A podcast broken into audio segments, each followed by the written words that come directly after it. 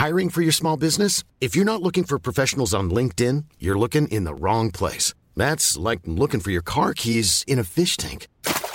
LinkedIn helps you hire professionals you can't find anywhere else, even those who aren't actively searching for a new job but might be open to the perfect role. In a given month, over 70% of LinkedIn users don't even visit other leading job sites. So start looking in the right place. With LinkedIn, you can hire professionals like a professional. Post your free job on linkedin.com slash people today. Millions of people have lost weight with personalized plans from Noom. Like Evan, who can't stand salads and still lost 50 pounds.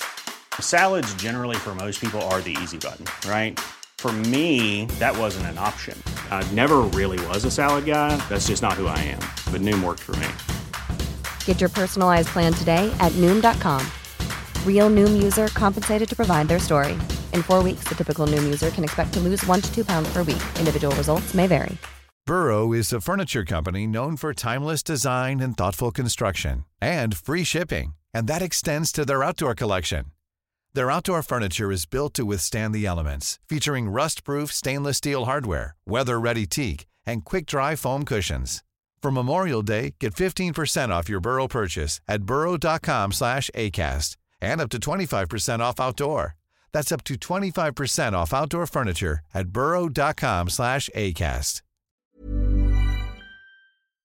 هند. شنیدیم که هند مستعمره انگلیس بوده. 200 سال تقریبا بریتانیایا بر هند حکومت می‌کردن اما شاید اینو ندونیم که استعمار رو در در هندوستان دولت انگلیس شروع نکرد. استعمار هند اولش داستان یک شرکت بود. یک شرکت تجاری از لندن آمد و تونست ملتی 200 میلیون نفری رو اون طرف دنیا به بردگی بکشونه. 100 سال تقریبا اینا بودن این شرکت بود. بعدش دولت انگلیس مستقیم آمد وسط. ولی چطوری؟ اصلا یعنی چطوری تونستن؟ به قول تولستوی اونم ملتی مثل هند رو با اون توانایی های جسمی و روحی روانی چطوری یک شرکتی نسبتا کوچیک از لندن از اونور دنیا آمد و این کشور رو در اختیار گرفت. موضوع کنجکاوی ما در این ویدیو همینه. می‌خوایم داستان کمپانی هند شرقی رو بگیم شرکتی که قبل از دولت انگلستان کل شبه قاره هند رو مستعمره خودش کرد و در واقع هر چه خواست با این کشور با مردمش کرد. کمپانی هند شرقی بریتیش ایست ایندیا کمپانی قدرتمندترین شرکتی که تاریخ بشر به چشم خودش دیده. شرکتی که در یه زمانی نصف تجارت دنیا دستش بود. یک شرکت انگلیسی شرکت سهامی انگلیسی 400 سال پیش از لندن عملا کل شبه قاره هند رو اداره می‌کرد حکومت می‌کرد بهش. هند بزرگ رو هند ثروتمند رو هند روزگاری نچندان دور خیلی قدرتمند رو یه همچین کشوری رو اداره می‌کرد و کم کم همه اون قدرت رو و البته بسیاری از اون ثروت رو گرفت ازش و منتقلش کرد این شرکت به خودش و به سهامداران خودش در انگلستان.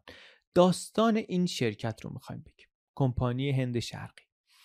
پس اولش بریم وقتی که این شرکت درست شد. و همون 400 سال پیش ببینیم که اون موقع دنیا چه دنیایی بود چه شکلی بود. واقعا سال 1600 اول قرن 17 اول سالهای 1600 دوران ایران صفوی در اوج دوران شاه عباس. با امپراتوری عثمانی در غربش و امپراتوری گورکانیان یا مغولان هند در شرقش و به این سه تا امپراتوری کنار هم می‌گفتن گان پاودر امپایر یعنی اون موقع که نمی‌گفتن. الان الان بعضی از مورخین میگن. میگن سه تا امپراتوری مسلمان بزرگ با دوام ابتدای دوره مدرن هستند عثمانی صفوی گورکانی. گورکانیان اون مغولانی بودند که داشتن بر هند حکومت می‌کردن. یک امپراتوری مسلمان قدرتمند با دوام که حالا قصهش تو تاریخ هند گفتیم. داستان کمپانی هند شرقی و کلا داستان قدرت گرفتن بریتانیا داستان تجارت دریاییه و داستان کنترل آبراههای دریایی بر مسیرهای مهم دریایی اختیار داشتن تسلط داشتن. این شرکت و کمپانی هند شرقی هم کارش همین بود. منتها نه این شرکت واقعا اولین شرکتی بود که با این هدف درست شد. نه که اصلا انگلیسی ها اون موقع اولین قدرت دریایی بودن. دریاها رو می‌دونیم اول اسپانیایی و پرتغالیا بودن که می‌رفتن و اصطلاحا کشف می‌کردن سرزمین های جدید رو اضافه می‌کردن به امپراتوری های بزرگ خودشون. همینطوری هم اسپانیا شد بزرگ ثروتمندترین کشور اروپا. پرتغال شد دومین کشور ثروتمند اروپا. حتی هلند کوچیک از اسپانیا جدا شده پشت سر اینا شد سومین کشور ثروتمند اروپا. به خاطر اینکه اینا می‌رفتن منابع جاهای دیگر بر خودشون می آوردن کم کم شد که چند تا کشور اروپایی دیگه هم اونایی که دم آب بودن و توانش رو هم داشتن اینا هم تونستن صنعت دریانوردی رو توسعه بدن و دیدن که خب خیلی خوبه تو بزنی به آب بری یه جایی رو گیر بیاری و شروع کنی خودت رو باهاش ثروتمند کنی. خیلی خوبه. ما هم یک حرکتی بکنیم. فرانسه کرد. و انگلیس هم کرد. اصلا اینکه یه پدیده هایی به عنوان شرکت سهامی درست شدن مال همین دوره هستن هلندیایی که می‌خواستن برن کشور های دریایی ولی دولتشون پولشون نداشت که سرمایه گذاری بکنه چون کار سرمایه خیلی گنده ای می‌خواست دیگه. اینا گفتن ما باید چند نفر جمع شیم پولامون رو بزنیم رو هم سرمایه رو زیاد کنیم ریسک رو توضیح کنیم اون وقت بزنیم به آبها. سودم کردیم تقسیم بشه سودش بین ما. این شد پایه شرکت سهامی که یه پدیده ای که هلندیا در همین قرن 17 درستش کردن. با همین کار کرد. انگلیسی هم خیلی زود همین راه رو رفتن. شرکت های شروع کردن درست کردن که با در قالب اون شرکت ها کشتی بگیریم و بزنیم بریم به سمت آبهای دور. یعنی به کجا؟ یعنی به چین به هند و به هند شرقی. که هند شرقی میشه مثلا اندونزی امروز. بریم اونجا. از اونجا میشه جنسایی آورد که هر یک کیلوش بیش از یک کیلو طلا سود میده. مثل ادویه مثل فلفل مثل دارچین. بعدتر مثل پنبه مثل ابریشم مثل نیل مثل نمک مثل چایی مثل تریاک. البته این دفعه اول نیست که از این جنس ها می‌خواد بیاد اروپا از همون منطقه ها قبلا هم میومد. منتها با واسطه میومد. یه شرکتی بود شرکت لوانت. این ادویجات فلفل اینجور چیزا رو از قاهره از حلب ولی از خاورمیانه می آورد به اروپا. منتها اینا سه سالی بود که خورده کارشون کساد شده بود. رفته بودن تو رکود. به خاطر اینکه هلندیا راهش رو پیدا کرده بودن که خودشون از راه دریا برن اندونزی و از اونجا مستقیم بیارن. همین دارچین و فلفل و جوز هندی و این چیزها رو از تولید کننده بخرن. ده درصد قیمتی که خاورمیانه میخریدن. یعنی اینطوری اینا خب قیمت فروششون هم در اروپا خیلی پایین تر می آمد دیگه تاجرای لندنی براشون صرف نمی‌کرد. یعنی کسی جنس اینا رو با اون قیمتی که اینا می‌رفتن حالا از اسکندریه بخره و از حلب بخره از اینجاها بیارین طرف دیگه اون بازاری نداشت. اینطوری کاسبی این تاجرای لندنی کساد شد. کاسبی هلندی ها رونق گرفت. انقدری که کشتی کم آوردن آمدن سراغ لندنیا از اینا کشتی بگیرن. اینا هم بهشون برخورد که خب ما چرا کشتی بدیم؟ اینا برن خودمون میریم. خودمون که کشتی داریم خودمون پول جمع کنیم خودمون بریم. سعی کردن با همون مدل هلندی ها اینا هم شروع کنن به تجارت. بر همینم کمپانی هند شرقی اول کمپانی هند شرقی, شرقی هلند بود بعدا کمپانی هند شرقی بریتانیا درست شد. میگیم همون مدل یعنی چی؟ یعنی شرکت سهامی درست کنن. یعنی سرمایه گذارا زیاد بشن ریسک توضیح بشه. سودم بعدا وقتی به دست آمد به همون نسبت تقسیم بشه. اینطوری شد که ملت رو خبر کردن به یک جلسه ای که جلسه تاریخی هم شد در آخرین روز اولین سال قرن جدید. یک جلسه تاریخی برگزار شد در لندن.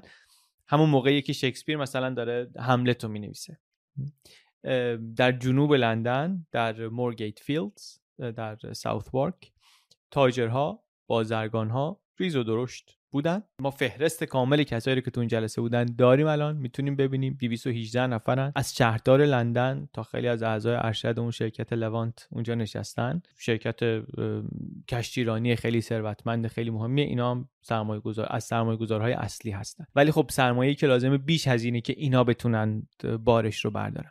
بر همین مردم کاسبان خوردم از مردم نشستن. لیستش واقعا الان میگم تو کتابخونی بریتانیا هست. شغل آدم هم نوشته. باغبونه یکی دباغ یکی چرمکاره. کلی کاسب جزء لندنی هم هستن. چون گفتن که با سرمایه کم هم میشه آمد.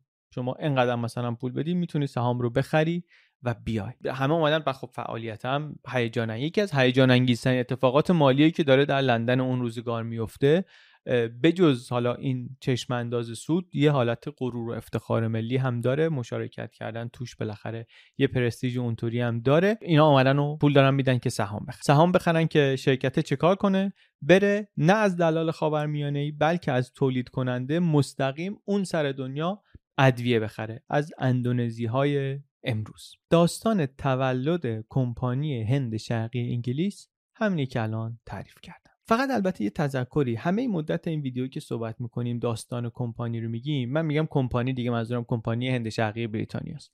وقتی داستان کمپانی رو داریم میگیم حواسمون باشه تاریخ رو برعکس نخونیم. برعکس خوندن تاریخ یعنی چی؟ یعنی اینکه خب ما الان تای قصه رو می‌دونیم می‌دونیم این چه کمپانی بزرگ موثری شد هند و گرفت تحت کنترل خودش اینا رو می‌دونیم. ولی وقتی داریم قصه رو از اول مرور می‌کنیم یه جایی میشنویم می‌خونیم می‌بینیم اینو دونستمون رو بذاریم کنار. چون اگه به این فکر کنی که آخرش اینطوری شد ممکنه اینطوری فکر کنی که خب معلومه دیگه. شرکتی که اینقدر قدرتمنده باید هم موفق میشه. چون از انگلیس میاد دیگه.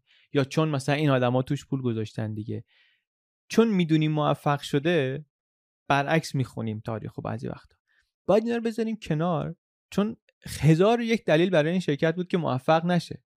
این درسته شد بزرگترین شرکت تاریخ ولی هیچ بایدی وجود نداشت که اینطوری بشه. احتمال شکستش اتفاقا خیلی زیاد بود. بر همین هم سرمایه گذاری پرخطری حساب می‌شد. انگلیس اون موقع کشور صنعتی نیست که هنوز.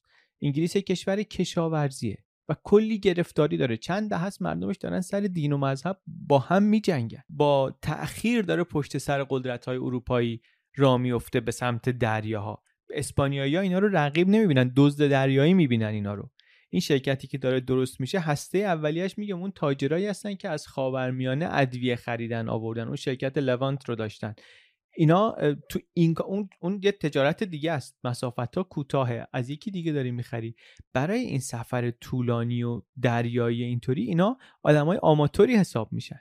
واقعا کار کار از این نظرم کار پر ریسکیه. در سرزمین دور. سرمایه که می‌خواد زیاده. کشتی که لازمه بزرگ پرسنل زیاد می‌خوان پرسنل ماهر می‌خوان. اگه بخوان سود بکنن چند سال طول می‌کشه بهشون برسه. اصلا الان کشتی بره بیرون. خبری ممکنه ازش نیاد. نیاد تا سه سال دیگه چهار سال دیگه مثلا بیان بگن که بله کشتی به آبهای اروپا رسید. تا چهار سال دیگه شما نمی‌دونی اینا رفتن رسیدن. غرق شدن نشدن درگیر نشدن دریا با پرتغالیا مثلا له بشن محلیان نترکوندنشون. تو راه برگشت بارشون رو دزدای دریایی نگرفتن. یکی دیگه از از کشتی اینا رو نزد خالی کنه. حالا شاید اینا کشتی دیگری رو خالی کرده باشن که اتفاقا کردن. از طوفان ها به سلامت گذشتن نگذشتن. هزار و یک سوال هست. اینو یادمون باشه واقعا برعکس نخونیم. یادمون باشه که اینایی که دارن این ریسک رو می‌کنن این سهامو می‌خرن نه ریسک می‌کنن. ریسک بزرگی دارن می‌کنن. و البته کل این پدیده هم پدیده جدیدی. اینکه آدمایی می‌تونن پسیو غیر فعال سهام داشته باشن. خودشون کار نکنن پولشون توی یه کاری باشه. و حتی اگه خواستن سهامو بفروشن. شایعه می اومد مثلا کشتی غرق شده سهامو مفت میخریدن یه عده‌ای. بعد می‌گفتن نه کشتی به سلامت بده مثلا معلوم بود طرف شورت کرده. از این قصه هم بوده و موقع میگن داستانهای اینطوری هم تعریف می‌کنن. و ایده اینجوری شرکت درست کردن و سرمایه اینطوری آوردن توش خیلی ایده گره گشایی بود. ما حالا بعدا اگه تاریخ انگلیس رو یه روزی مرور کنیم می‌بینیم چقدر عملیات شکست خورد تا اینکه نهایتا توش موفق شدن. مثل استعمار آمریکا چقدر چندین سال رفتن و نگرفت و نشد و نشد و هر کی رفت مرد. بعدا یه وقتی شد که یه جایی شد که درست شد. اینم هم همونطوریه. تاریخ رو یادمون باشه یه پرانتز خیلی گنده بودین که تاریخ رو برعکس نخونیم از تعب سر نخونیم. حواسمون باشه که قدم به قدم باش بیایم جلو. برگردیم سر قصه. پس شرکت درست شد در 1600 رویال چارتر هم گرفت از ملکه الیزابت. روال اداریش هم مثل بقیه جاهایی که می‌رفتن برای استعمار یه فرمان سلطنتی می‌گیرن از ملکه که تجارت با این جای دنیا در انحصار این شرکته. دیگه شرکت انگلیسی دیگری نمی‌تونه مثلا بره هند شرقی یا حالا بعدا هند. جوازشون هم اول برای 15 ساله. کلا سقف مجوز اولیهشون 15 ساله که حالا بعدا تمدید میشه. تا یه مدتی هم معافیت دارن از عوارض هم معاف هستن. زبان اجازه نامه به اندازه کافی گنگ و مبهم هست که در حالی که اون موقع مثلا صادر شده برای تجارت همون رو وقتی که می‌تونن و می‌خوان استفاده می‌کنن برای اینکه به قدرت سیاسی، نظامی، قضایی، قانونگذاری اینهای خودشون هم مشروعیت بدن. دادگاه هم بتونن درست کنن مجازات هم بتونن بکنن اعلام جنگ هم بتونن بکنن در جنگ هم بتونن شرکت کنن. اداره سیاسی هند رو بر عهده بگیرن عملا. مستعمرات جدید بتونن تأسیس کنن. هر چی فکرشو بکنید از دو دل همون مجوز اولیه آخرش تونستن. در بیارن. منتها اینا اتفاقای نبود که همون موقع بیفته. اینا مال دو قرن بعده که کمپانی تبدیل میشه به یک قدرت امپراتوری خودش. ولی پتانسیلش تو اون چارتر اولیه هست. اتفاق اولی که افتاد ولی وقتی شرکت رو درست کردن اینا نبود. اتفاق اولی بود که پول جمع کردن کشتی گرفتن کشتی ها رو راه انداختن به سمت شرق دور همون سال 1601 به مقصد جاوه.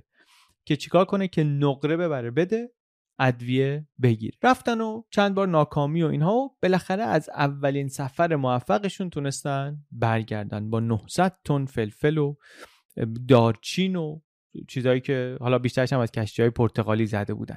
ولی به هر حال چند صد درصد سود دادن به سهامدارشون. در 15 سال بعد از این 50 تا دیگه از این سفرهای موفق رفتن. سودشون هم خوب بود اما به پای سود هلندی ها نمی هلندی هم سرمایهشون بیشتر بود هم تجهیزاتشون بهتر بود هم پرسنلشون مجربتر بودن مناسبتر بودن. بر همین تو اون سالهای اول عملا کمپانی همش عقب بود.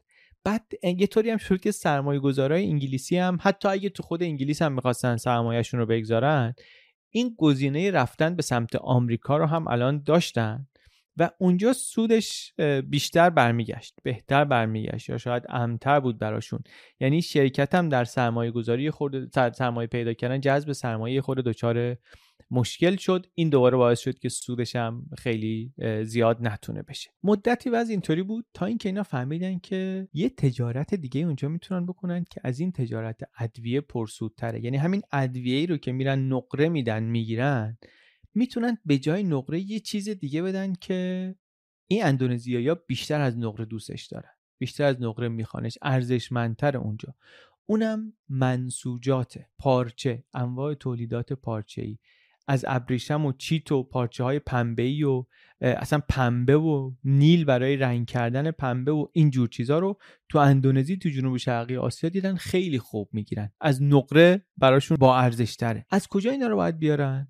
از هند باید بیارن در واقع اینجاست که اصلا این شرکتی که در اصل درست شده بره آسیای جنوب شرقی کار کنه راهش میفته به هند.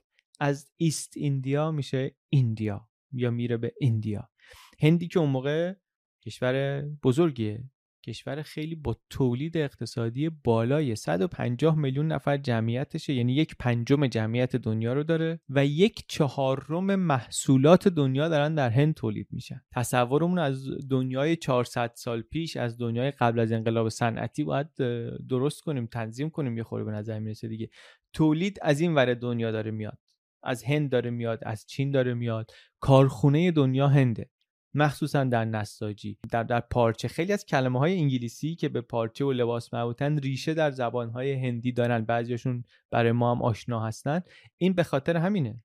به خاطر همینه. مقایسه بخوایم بکنیم انگلیس داره 3 درصد کالای دنیا رو موقع تولید می‌کنه. برای همین هم از امپراتور هند گورکانی اون موقع ثروتمندترین پادشاه دنیاست. شهرهایی که در هند اون موقع بود نظیرش هیچ جا نبود. نه در آسیا بود نه در اروپا بود. از نظر جمعیت از نظر ثروت. این شد که انگلیسی ها به هند رسیدن. یعنی آمدن به اینجای هند رسیدن. به سورات در شمال غربی هند. در چه دنیایی؟ در دنیایی که قدرت های اروپایی دارن عادت می‌کنن که برن سرزمین های دور و تقریبا راحت شکستشون بدن و بکشنشون به بردگی. با هند ولی اینطوری که نمیشه تا کرد که. ارتش گورکانیا یک میلیون نفره. باید رابطه برقرار کنن. باید بتونن برن با قدرت محلی از در سازش و تجارت در بیان که کارشون پیش بره. این مثلا شبیه کاری نیست که اسپانیایی با آزتکای مکزیک کردن. این یه روش دیگه است. برای رسیدن به هدفی که حالا احتمالا خیلی مشابهه. که اینا هم به فکر سود هستن. اینا به فکر اینن که اگه از هند بتونیم جنس ببریم مثلا اندونزی اندونزی امروز بیشتر سود می‌کنیم. و شروع می‌کنن تلاش کردن برای برقرار کردن رابطه با حاکمین هند. اینجا هم اول موفق نیستن. اصلا پرتغالیا زودتر آمدن نمی‌ذارن پهلو بگیرن کشتی انگلیسی اولش. بعد میرن هیئت نمایندگی بلند مرتبه مثلا از طرف شاه انگلستان میفرستن. میرن یه نامه ای از پادشاه جیمز اول میارن به امپراتور مغول هند که اسمش هم درست نمی‌دونن بعدا پر می‌کنن تو نامه جهانگیر و میان خلاصه اینطوری شروع می‌کنن پل زدن شروع می‌کنن به رابطی گرفتن. خیلی هم تو این داستان نکته های جالب هست. مثلا از اینکه انگلیسی هایی که میرن اونجا رئیسشون با امپراتوری گورکانی ترکی حرف می‌زنه و اینطوری رابطهشون می‌گیره. یا از اینکه چه هدیه هایی می‌برن. امپراتور ثروتمند هند کم کسی نیست که آدم حالا بجز اینکه آدم خیلی ثروتمندی آدم مطلعی آدم باهوشی آدم کنجکاوی آدم اهل هنری آدم بازوقیه اینکه اینا چطوری خودشونو با زبون و فرهنگ اونا آشنا کرده بودن که بتونن این پلو بزنن شبکه رو بسازن اثر بذارن هم واقعا خیلی مهمه هم خیلی جالبه بر من خیلی جالبه. چند ماه رفت آمد کردن هدیه دادن پروتکل بالا کن پایین کنی حرفا. بالاخره تونسته نماینده انگلیس بحث و ببره اونجایی که می‌خواد شروع کنه طرف باهاش درباره تعرفه و واردات و اینها صحبت بکنه. ماها یه جایی من خوندم تا سه سال رفت و آمد و حرف و هدیه و سخن و مذاکره تا اجازه دادن که انگلیسی ها اونجا فکتوری بسازن. اونطوری که می‌گفتن کارخونه بسازن در سونات. و البته در همین مذاکرات و هدیه ها رقابت هم داشتن می‌کردن با پرتغالی ها و همین موقع ها متوجه میشن همونطوری که پرتغالی ها هم قبلا فهمیده بودن کافی نیست که شما ناوگان تجاری داشته باشی. باید ناوگان نظامی هم اینجا باشه که بتونه از ناوگان تجاری محافظت بکنه. اینا هم چیزایی بود که تو همین مذاکرات و مشاهده ها یاد می‌گرفتن. به هر حال ولی موفق میشن. کمی قبل از 1620 کمپانی هند شرقی می‌تونه پاشو رسمی در هند محکم کنه. موفقیت انگلیسی ها در هند در کنار زدن پرتغالی ها و هلندی ها حتما یه مقداریش برمیگرده به این رابطه خوبی که تونسته بودن بسازن به اینکه فارسی رو یاد گرفته بودن. به روابط داخلی سیستم گورکانی ظرافت ارتباطات اینها رو مسلط شده بودن. اینا حتما مهارتهایی بوده که کمکشون کرده که نهایتا دو قرن بعد از این دیگه داشتن به کل شبه قاره حکومت می‌کردن. اولش ولی تجارت بود. اصلا قدرت سیاسی نبود اشغال نظامی نبود. تجارت بود و اصلا اولش که تجارت محدودی هم بود. پارچه رو از هند ببر اندونزی ادویه و بقیه محصولات رو از آسیای جنوب شرقی و از خود هند بیار به اروپا. این تجارت موفقیتش دیگه خیلی زیاد بود. اون شرکت سهامی که لندنیا سهامشو داشتن کشتی را مینداخت. از لندن ده هزار مایل میومد این طرفتر در سورات در گجرات هند تحت حکومت گورکانی و در همین دوره ها کمپانی شروع می‌کنه محصولات جدیدتر هم از آسیا و هند به انگلیس بردن. چای بردن کمی بعد قهوه بردن. اینا اصلا اینطوری معرفی میشن به انگلستان. در همین دهه های اول قرن 17 بعد از مدتی هم عملا در تجارت در اندونزی یا همون هند شرقی موفق نمیشن هلندیا نمی‌ذارن اینا اونجا کار کنن. کار به کشتار و شکنجه و چی و چی و چی می‌کشه. انگلیسی ها نهایتا اونجا بیرون میرن. یه قدم بیرون رفتنشون هم این میشه که تاخت می‌زنن جزیره ران آیلند رو میدن به هلندیا. بجاش اون سر دنیا در دنیای جدیدی جای پرتی رو که هلندیا رفتن و بهش رسیدن و اسمشو گذاشتن نیو آمستردام اینو انگلیسی ها ازشون می‌گیرن که بعدا اون جای پرت البته از پرتی در میاد و خودش بر خودش میشه شهری. معامله جالبی هم هست. تا مدت ها بعدش هلندیا فکر می‌کردن برد کردن. ولی الان که ما نگاه می‌کنیم اون جایی که هلندیا گرفتن امروزش این شکلیه. اون جایی که هلندیا دادن به انگلیسیا نیویورک نیو آمستردام بعدا شد نیویورک. بگذریم حالا.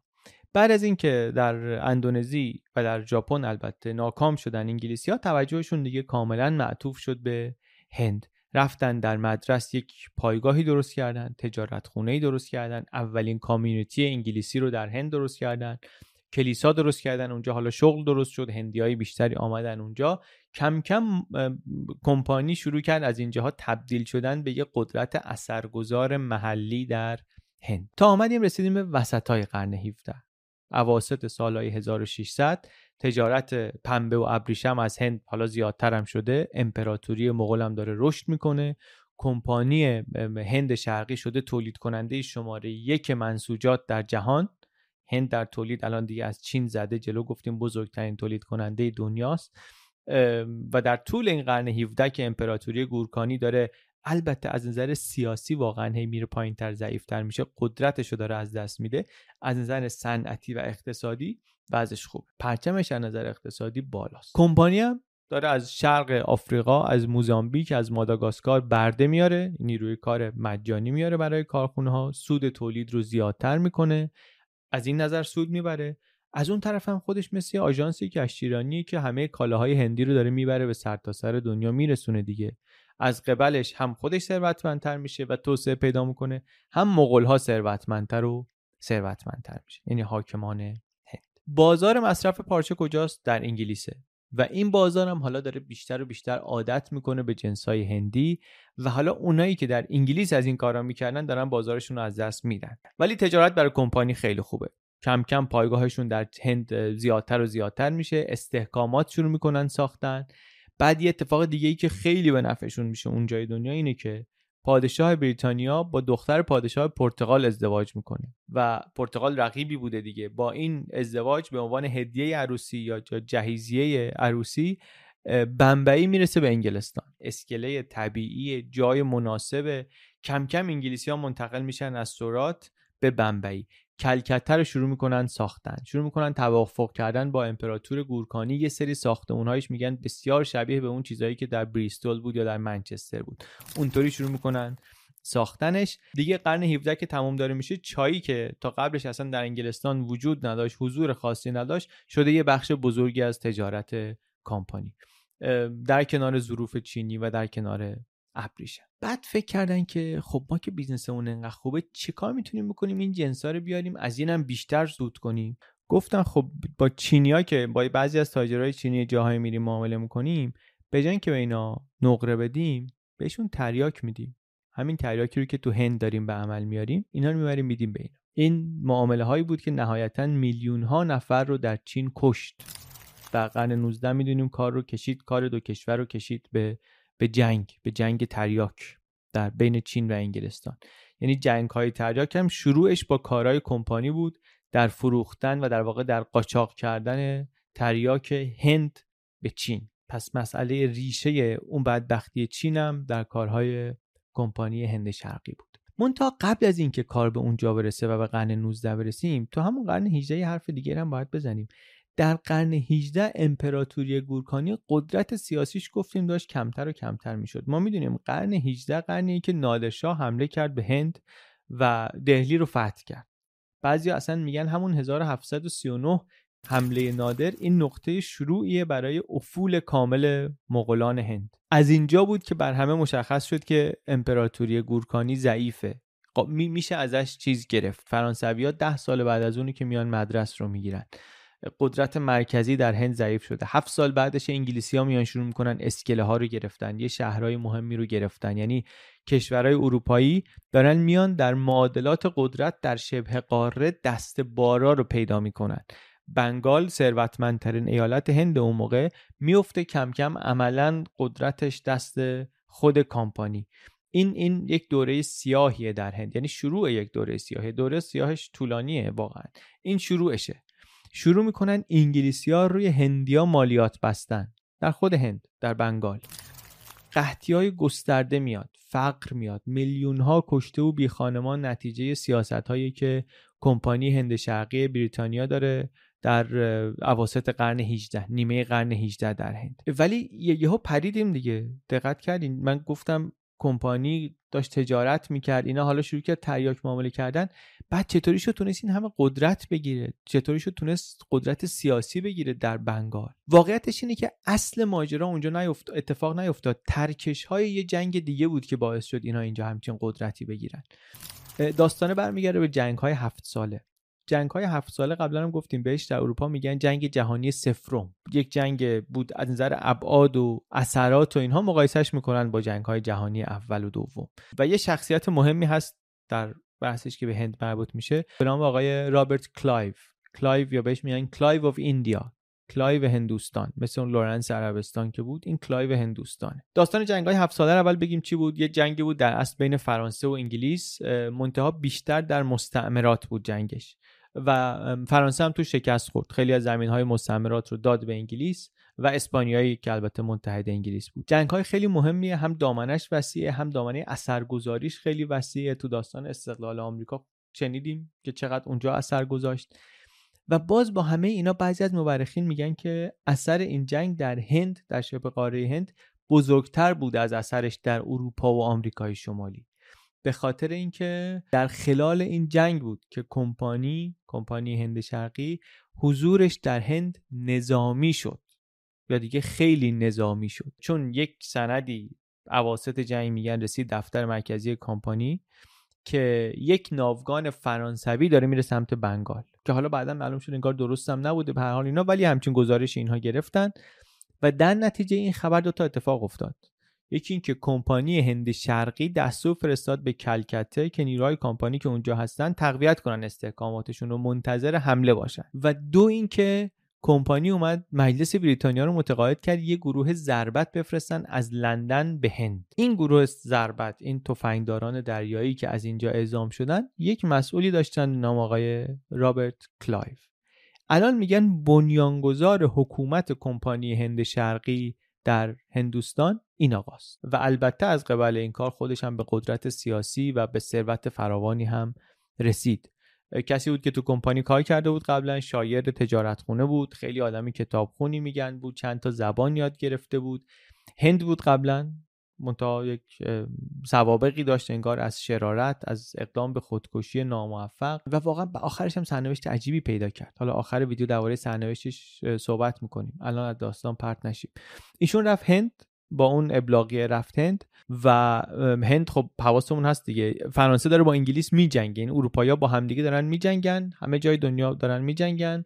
در اروپا هم میجنگن. حالا اینا در هندم روبروی همدیگه هستن. رابطهشون طبعا متاثر از همون جنگ دیگه. این جنگ جلوش این سر دنیا میشه جنگیدن سر مسیرهای تجاری مهم سر حقوق تجاری سر دسترسی به سرزمین های جدید. اینا هم جزی از همون جنگ. یه وقتیش روی نظامیه یه وقتیش هم رقابت تجاری ایشون هم مدتی قبلا هند بوده کار کرده تعلیم نظامی هم نیده ولی در جنگ هایی که شرکت کرده عملکرد خیلی درخشانی نشون داده. از خودش نخست وزیر بریتانیا گفته بود که این اصلا مادرزادی جنراله و خلاصه یه مدتی برگشته انگلیس و رفته بوده پارلمان و اینا. حالا دوباره دارن معمورش می‌کنن اعزام به هند به جنگ. مال باخته هم هست. یعنی خودش هم از نظر شخصی هم وضعیت چیزی داره متزلزلی داره. یه کشتی داشته با بار طلا غرق شده نزدیک سواحل آفریقای جنوبی. خلاصه با این حال میره هند.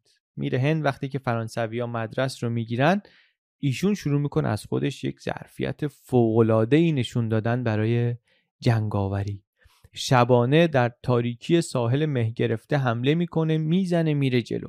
هم یه درگیریایی با اون نواب بنگال پیش میاد برخلاف اون روال معمولی که بریتانیایی اونجا داشتن که مثلا یه هدیه ای می‌دادن راه روابط دیپلماتیک باز می‌کردن با سیاست میبردن جلو این میره می‌زنه کلکته رو می‌گیره.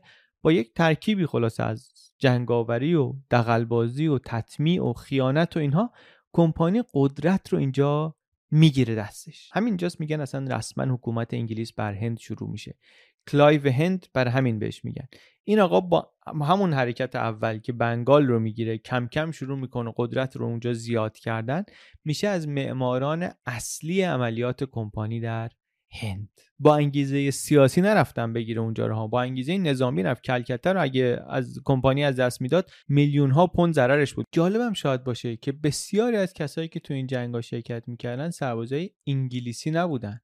با مزدورای محلی سپاهشون رو درست می‌کردن. سپویز سپاه می‌گفتن اصلا بهش. سپاهی که خود انگلیسی ها یا فرانسوی ها آموزش دادن و پول آموزشش رو هم بانکدارای محلی دادن. کلا میگن بیش از دو هزار تا کارمند بریتانیایی هیچ وقت نبوده در بنگال.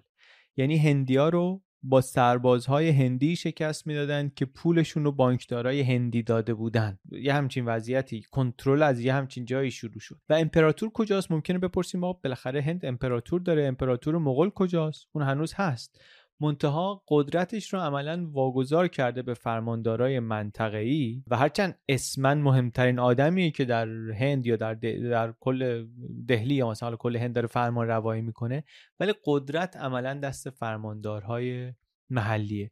چند بارم یه ائتلاف های قدرتمندی درست می‌کنن محلی ها حاکمان محلی امپراتور گورکانی حتی فرانسوی که از کمپانی شاکیان افغان ها یه سری جنگجویان سنتی هندو اینایی که بودن هشیش میکشیدن لخت می‌شدن می‌رفتن میجنگیدن اینا میرن که به کمپانی حمله کنن ولی از پسشون بر نمیان. بیش از یک بارم این کارو می‌کنن ولی ناموفق میمونن و کمپانی هند شرقی بریتانیا پیروز میشه و از اینجاست که کم کم معلوم میشه هیچی دیگه جلوی این فاتحان رو نمی‌تونه بگیره. اینا شمال هند رو خواهند گرفت و یه طوری می‌گیرن که بقیه تاریخ تغییر خواهد کرد. یعنی همون شرکتی که سالیان قبل به عنوان یه سری تاجر ماجراجو آمده بوده به هند آدم آورده بوده به هند حالا دیگه میشه ارباب یکی از غنیترین کشورهای دنیا. و همچنان حواسمون باشه که این دولت بریتانیا نیست. اصلا به جز چند تا استثناء اینایی که اینجا هستن نیروهای دولتی بریتانیا نیستن. اینایی که حتی دارن میجنگن اینا نیروی نظامی خصوصی یک شرکتی هستند که دفترش در لندنه. از ساختمان نخست وزیری فرماندهی نمیشه. ارتش بریتانیا اینجا نیست. نیروهای شرکتن که امپراتور گورکانی رو مجبورش می‌کنن که اداره سه تا استان ثروتمند رو بده به این آقای کلایو. یک میلیون بافنده توی این استانا هستن. اون پارچه ای که یک قرن کمپانی داره با فروشش سود می‌کنه همش داره همینجا تولید میشه. و وقتی منطقه میفته دستشون چیکار می‌کنن؟ اصلا ماهیت تجارت رو عوض می‌کنن.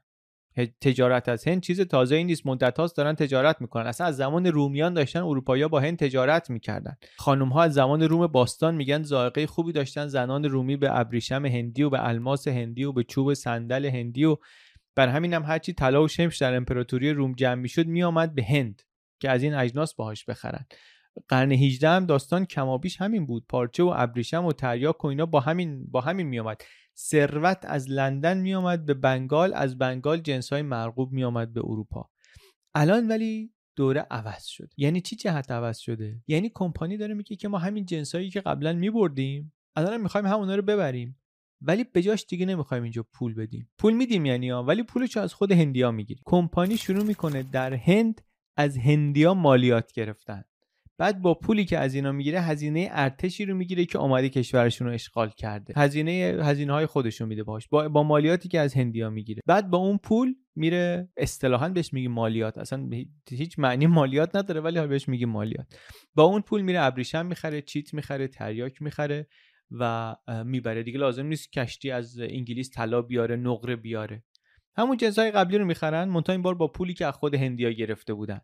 دیگه همچین تجارتی رو شما لازم نیست نابغه باشی توش خیلی سود کنی که. بعد از نبرد بوکسار دیگه کمپانی داره عملا پول چاپ می‌کنه. شرکت هم کارش همینه. اصلا حرفی در این نیست. شرکت کارش اینه که بیشترین سود رو بده به سهامدارانش. منتها شرکت انتظار اینه که در چارچوب مقررات این کارو بکنه دیگه. در هند دیگه مقرراتی در کار نیست. بعد از نبرد بوکسار دیگه مقرراتی در کار نیست. از وسط سالهای 1700 تا وسط 1800 دوره حاکمیت کمپانی هند شرقی بر هندوستان. 1757 سالیه که رابرت کلایو بنگال رو می‌گیره و صد سال بعدش عملا کمپانی کم کم حاکمیتش رو بر شبه قاره گسترده تر می‌کنه. تا 1858 100 سال حکومت کمپانیه بعد از اون حکومت کمپانی تمام میشه و هند تازه میشه مستعمره خود دولت بریتانیا. 100 سالم مستعمره بریتانیاست تا بعدش مستقل میشه. داستان استعمار هند میگم. 200 ساله. 100 سال کمپانی 100 سالم دولت انگلستان. در این 100 سال کمپانی هی هریستر میشه. زیر های بنگال رو از بین می‌بره. زرزمینی بود. بنگال حاصلخیز غنی مرفه خاکستر میشه.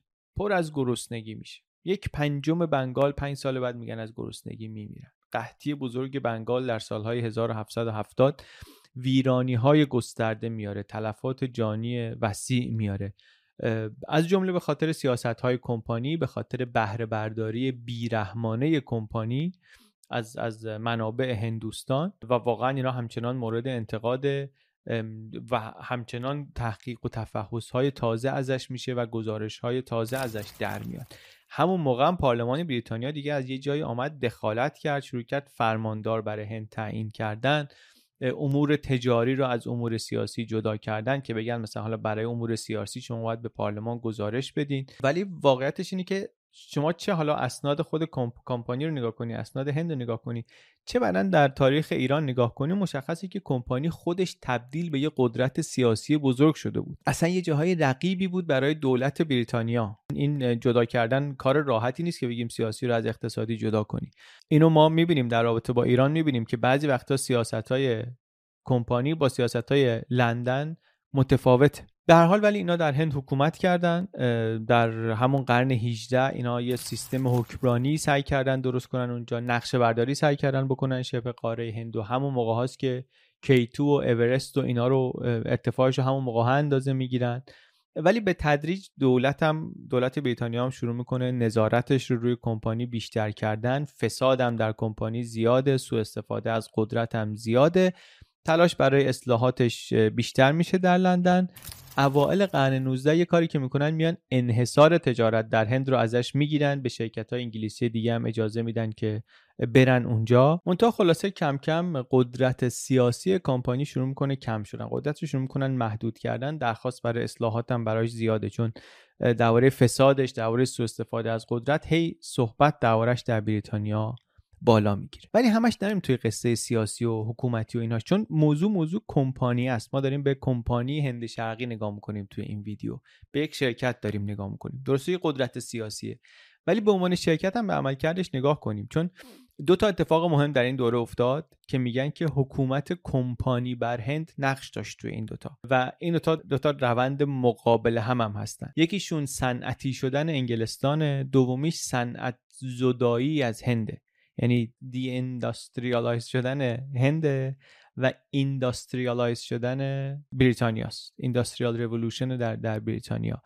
ای که مخصوصا از بنگال جمع شده بود رفته بود انگلستان فقط ثروتمندتر نکرد انگلیس رو. صنعت نساجی رو هم در انگلیس بهش رونق داد در دوره انقلاب صنعتی. بعد بازار مصرف هند رو هم به زور باز کردن به اجناس وارداتی بدون تعرفه بدون عوارضی که خودشون برای خودشون می آوردن در هند و میفروختن.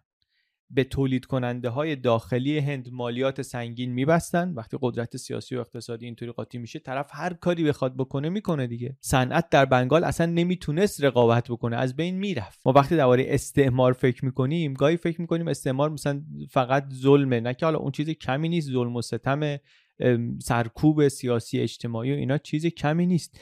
ولی قصه این صد ساله خیلی قصه وسیع تریه پنبه رو بدون عوارض بدون تعرفه از هند میبردن انگلیس با ماده خام رو. باهاش پارچه درست می‌کردن بدون عوارض بدون تعرفه می آوردن هند بعد میفروختن به هندیا.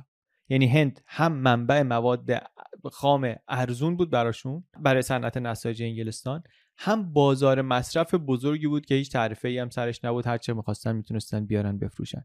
اینطوری بود که در قرن 19 بریتانیا سبقت گرفت. از هند زد جلو شد. بزرگترین تولید کننده پارچه. مسیر برعکس شد. پارچه و صنعت منسوجات فکر نکنیم که مثلا الان صنعت مهمی نیست دیگه. قرن 18 اوایل قرن 19 که حرفشو داریم می‌زنیم از بزرگترین صنایع دنیاست اگه بزرگترین نباشه. این تغییری که اتفاق افتاده بود هند گورکانی که بزرگترین اقتصاد دنیا بود در سالهای 700 اینطوری 1700 اینطوری رفته بود رفته بود پایین. از جمله به خاطر اینکه کمپانی هند شرقی ترکیبی از قدرت سیاسی و اقتصادی رو داشت و به جاش انگلستان آمده بود بالا. طبیعتا داریم نمیگیم همه قصه اینه دیگه. همه قصه این که هند رفت پایین اومد بالا این نیست. ولی این توی اون ترنده خیلی مشهوده اثرش. خیلی مشهوده واقعا. و این تازه فقط یه نمونه است از صنعت. درآمد کمپانی در هند فقط از صنعت نبود. فقط از صنعت و تجارت هم نبود حتی. تو هند یه سیستم زمینداری داشتن. اسمش هم همین زمینداری بود. سیستم وراثتی بود. به نمایندگی از شاه زمیندار مالیات می‌گرفت از مردم. حالا زمیندار ممکن بود مهاراجه باشه مالک باشه سردار باشه راج باشه نواب باشه اینا لقبای مختلفی بود که دارن. یه طبقه ای از اشراف بودن عملا. از یه جایی از 1772 کمپانی شروع کرد این پولا رو دیگه خودش جمع کردن. در یک سیستم فاسدی اصلا بیسلاین درآمدی شرکت شد. همین پولایی که از این مردم می‌گرفت عملا به اسم مالیات. برای همین هم اسمشو با احتیاط میگیم مالیات چون واقعا به مالیات نمی‌خوره این پول زوری که دارن می‌گیرن.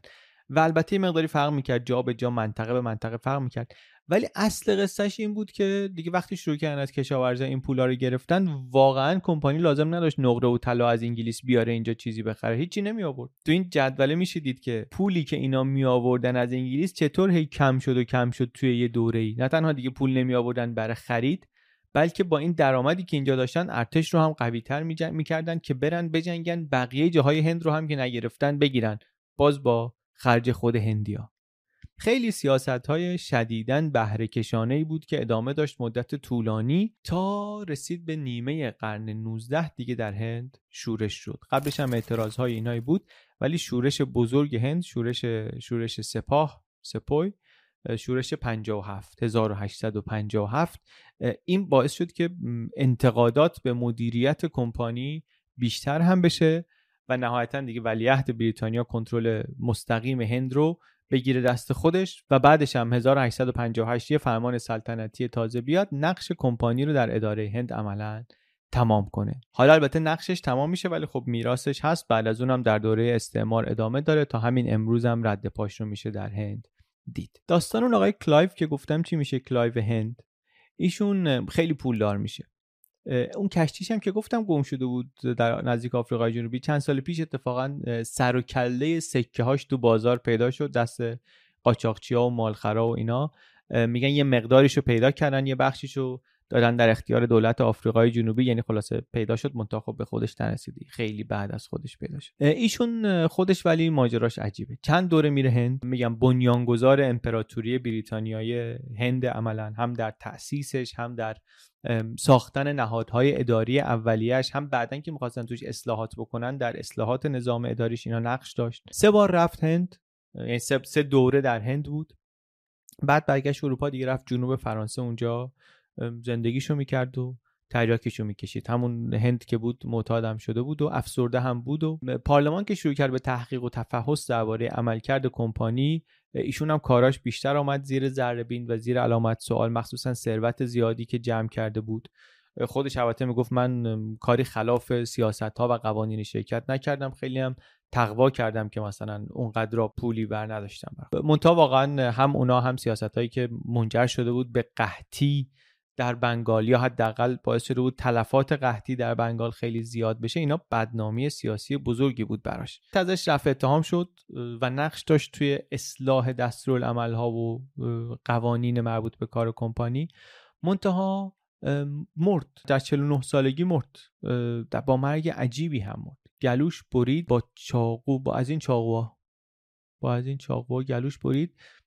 انگارم خودش برید گلوشو یعنی نه که معلوم نیست خودکشی کرده یا نه حرف هست دربارش یه مقدار. یه بیوگرافی نویسش میگه که ثروتش رو با چنان جنایت هایی جمع کرده بود که وجدانش نهایتا چاقو رو داد دستش که کار خودش رو بسازه. یه خورده مبهمه. من, من نتونستم مطمئن بشم که واقعا خودکشی بوده یا به تصادفی بوده حالا یا هرچی.